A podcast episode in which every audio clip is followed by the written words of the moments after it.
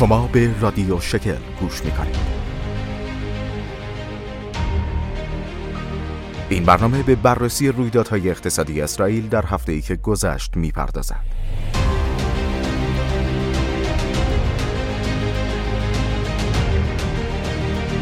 نویسنده و راوی سهیل کسیری نژاد. کارگاه از مؤسسه تور سینما قسمت یک.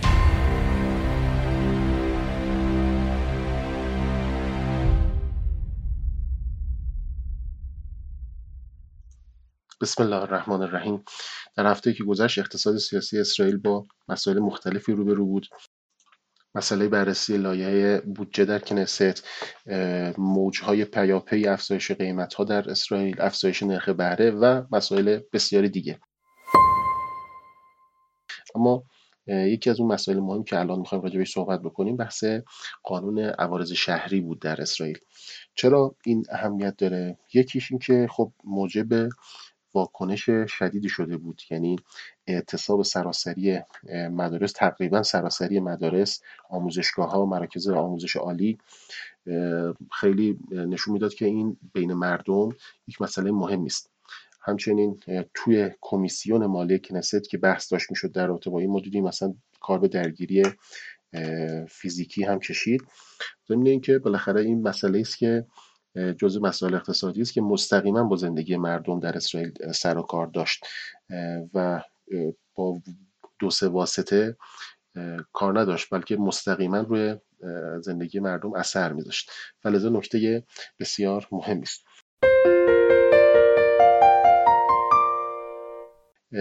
یک توضیحی به صورت ابتدایی باید عرض بکنیم برای اینکه بتونیم زمینه رو فراهم بکنیم برای ورود به این بحث.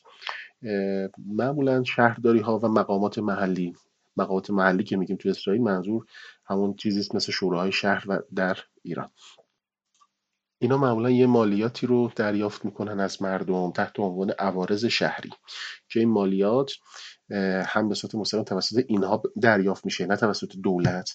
همین که معمولا صرف کارهای خود همون شهر یا اون مقامات محلی میشه. این الان هم وجود داره در اسرائیل و چیز جدیدی نبود. بلکه این قانونی که الان مورد اختلاف بود چیزی بود تحت عنوان صندوق عوارض شهری که این قرار بود که ایجاد بشه در این لایحه. خب طبیعتا شهرها متناسب با تعداد جمعیتی که دارن متناسب با انواع مشاقلی که اونجا وجود داره. این عوارضی که دریافت می‌کنن متفاوت هستش. عوارض تجاری طبیعتا گرونتره عوارض مسکونی ارزونتر هستش. بنابراین شهرداری ها تمایل دارن که اماکن تجاری بیشتری تو شهرشون وجود داشته باشه که بتونن عوارض بیشتری از اون دریافت بکنن. چون اونها بهشون در واقع به چشم یک منبع درآمد نگاه می‌کنن. و هرچی مسکونی بیشتر باشه تو شهر باید هی براش خرج بکنن دیگه. یعنی بالاخره مشاقل پارک نیاز ندارن مدرسه نیاز ندارن کنست نیاز ندارن. در صورتی که توی بخش مسکونی باید برای بچه هاشون مدرسه درست بکنی باید برای بچه هاشون پارک درست بکنی باید خدمات شهری بدی و اینجور مسائل.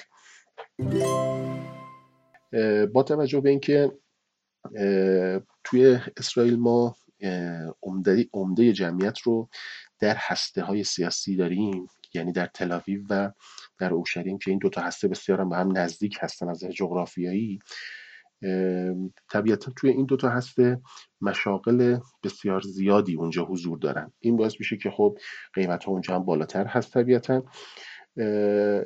طبیعتا شهرداری هایی که توی این مناطق هستن خود تلاویو اورشلیم و شهرهای کوچکی که اطراف اینها هستن که در اونها هم بعضی از مشاقل بسیار زیاد هستن.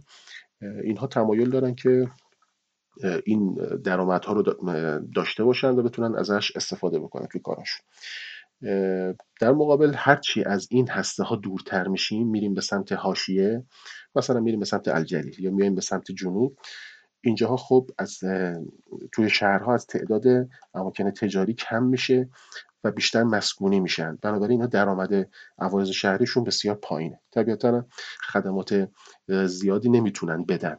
بیشتر باید اون درآمدهای اندکی که دارن تقریبا همش مصرف میشه و کم هم میارن به عنوان مثال شما توی تلاویو اگر به آمارها نگاه بکنید در سال گذشته درآمد سرانه شهرداری تلاویو از عوارض شهری پنج هزار شکل بوده که عدد بسیار بالایی است به صورت سالیانه. و همین عدد رو شما اگر در شهری مثل اوفاکیم که نسبتا حاشیه‌ای محسوب میشه نگاه بکنید 500 شکل هست برای یک سال. یعنی تقریبا ده برابر تلاویو درآمد بیشتری داره. به صورت سرانه هم اینو داریم عرض می‌کنیم که قابل مقایسه هم باشه.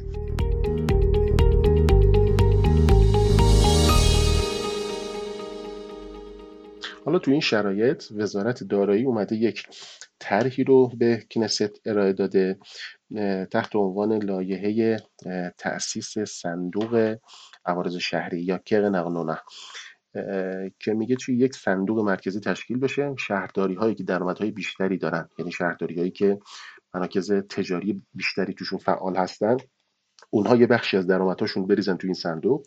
از اون طرف شهرداری ها و مقامات شهری که بیشتر مسکونی اونجا هستن و تجاری کمتر توشون هست و طبیعتا حاشیه‌ای هستن.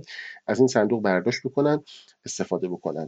خب این با انتقادهایی هم مواجه بود. دیدیم انتقادهای نسبتا شدیدی هم برانگیخت. این انتقادها رو می‌تونیم چند دسته کنیم. یکی از اینها انتقادهایی که از طرف همین مقامات شهری و مسئولین شهرداری هایی که در شهرهای بزرگ و مرکزی فعالیت می‌کنن ارائه کردن. مثلا شهرداری هایی مثل همین تلاویو مثل هرتسلیا مثل این شهرهای بزرگی که مثل اورشلیم که اینجا مشاغل بسیار زیاد هستن اونها می‌گفتن که حرفشون این هستش که این عوارض شهری درآمدی است که ما داریم به ازای خدماتی که به مردم میدیم داریم دریافت می‌کنه و باید از این درآمدها دوباره استفاده بکنیم مجددا خدمات دیگری بهشون بدیم. و ما متناسب با خدماتی که میدیم درآمد داریم. چرا باید ما این درآمدمون رو بدیم به یک شهر دیگه که اون این کار رو انجام بده؟ در صورتی که این درآمد چیزی است که به صورت محلی است و به صورت محلی هم باید خرج بشه. این انتقاد عمدتا از جانب افرادی است که در این مقامات محلی دارن کار می‌کنن. به عنوان مثال مثلا شما در هرتسلیا یک منطقه تحت عنوان هرتسلیا پیتواخ رو داریم که عمده مشاغل صنایع دانش بنیان شرکتاشون تو این منطقه دارن فعالیت می‌کنن.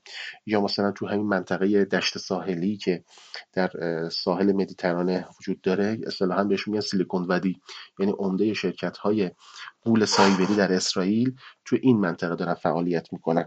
طبیعتا این شهرها درآمد خیلی زیادی دارن. و میگن که این درآمدها رو ما باید خود منطقه خودمون خرج بکنیم. چرا بدیم به بخشای دیگه؟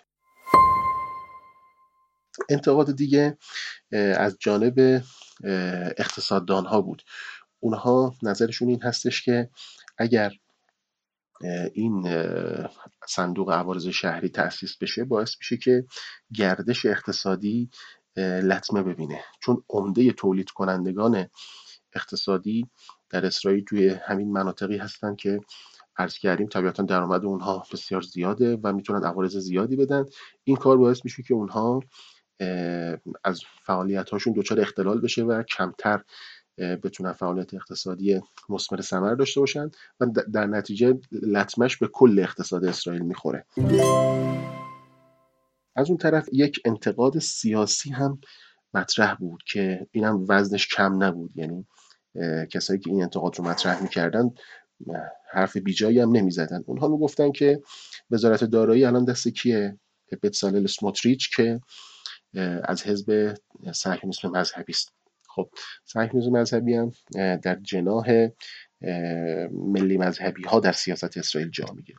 ملی مذهبی ها اساسا حامی شهرک سازی و شهرک نشینی هستن اکثر این افرادی که الان تو کنست هستن از همین احزاب صهیونیسم مذهبی و عثما یهودی و حالا سایر جریان هایی که در ملی مذهبی ها وجود دارن وقتی نگاه می‌کنیم اینها عمدتا شهرک نشین هستن.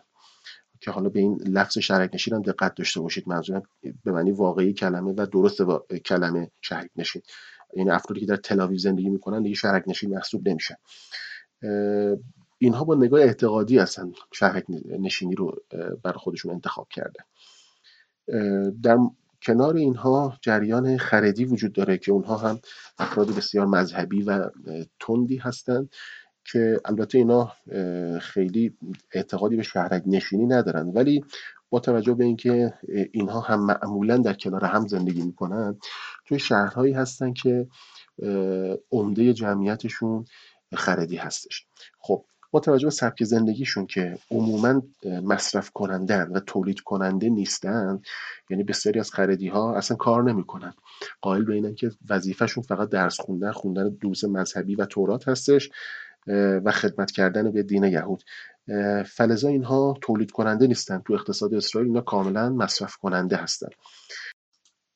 اینها انتقادشون این هستش که این جریان های ملی مذهبی و خردی به دلیل سلطه‌ای که توی این دولت پیدا کردن بر روی وزارت دارایی به صورت خاص و کل دولت به صورت عام می‌خوان که سرمایه هایی که از طریق عوارض شهری شهرداری های دیگه دارن بکشونن به سمت شهرهایی که خودشون در اونجاها ساکن هستن و به نوع این منافع رو برای خودشون دزدی بکنن.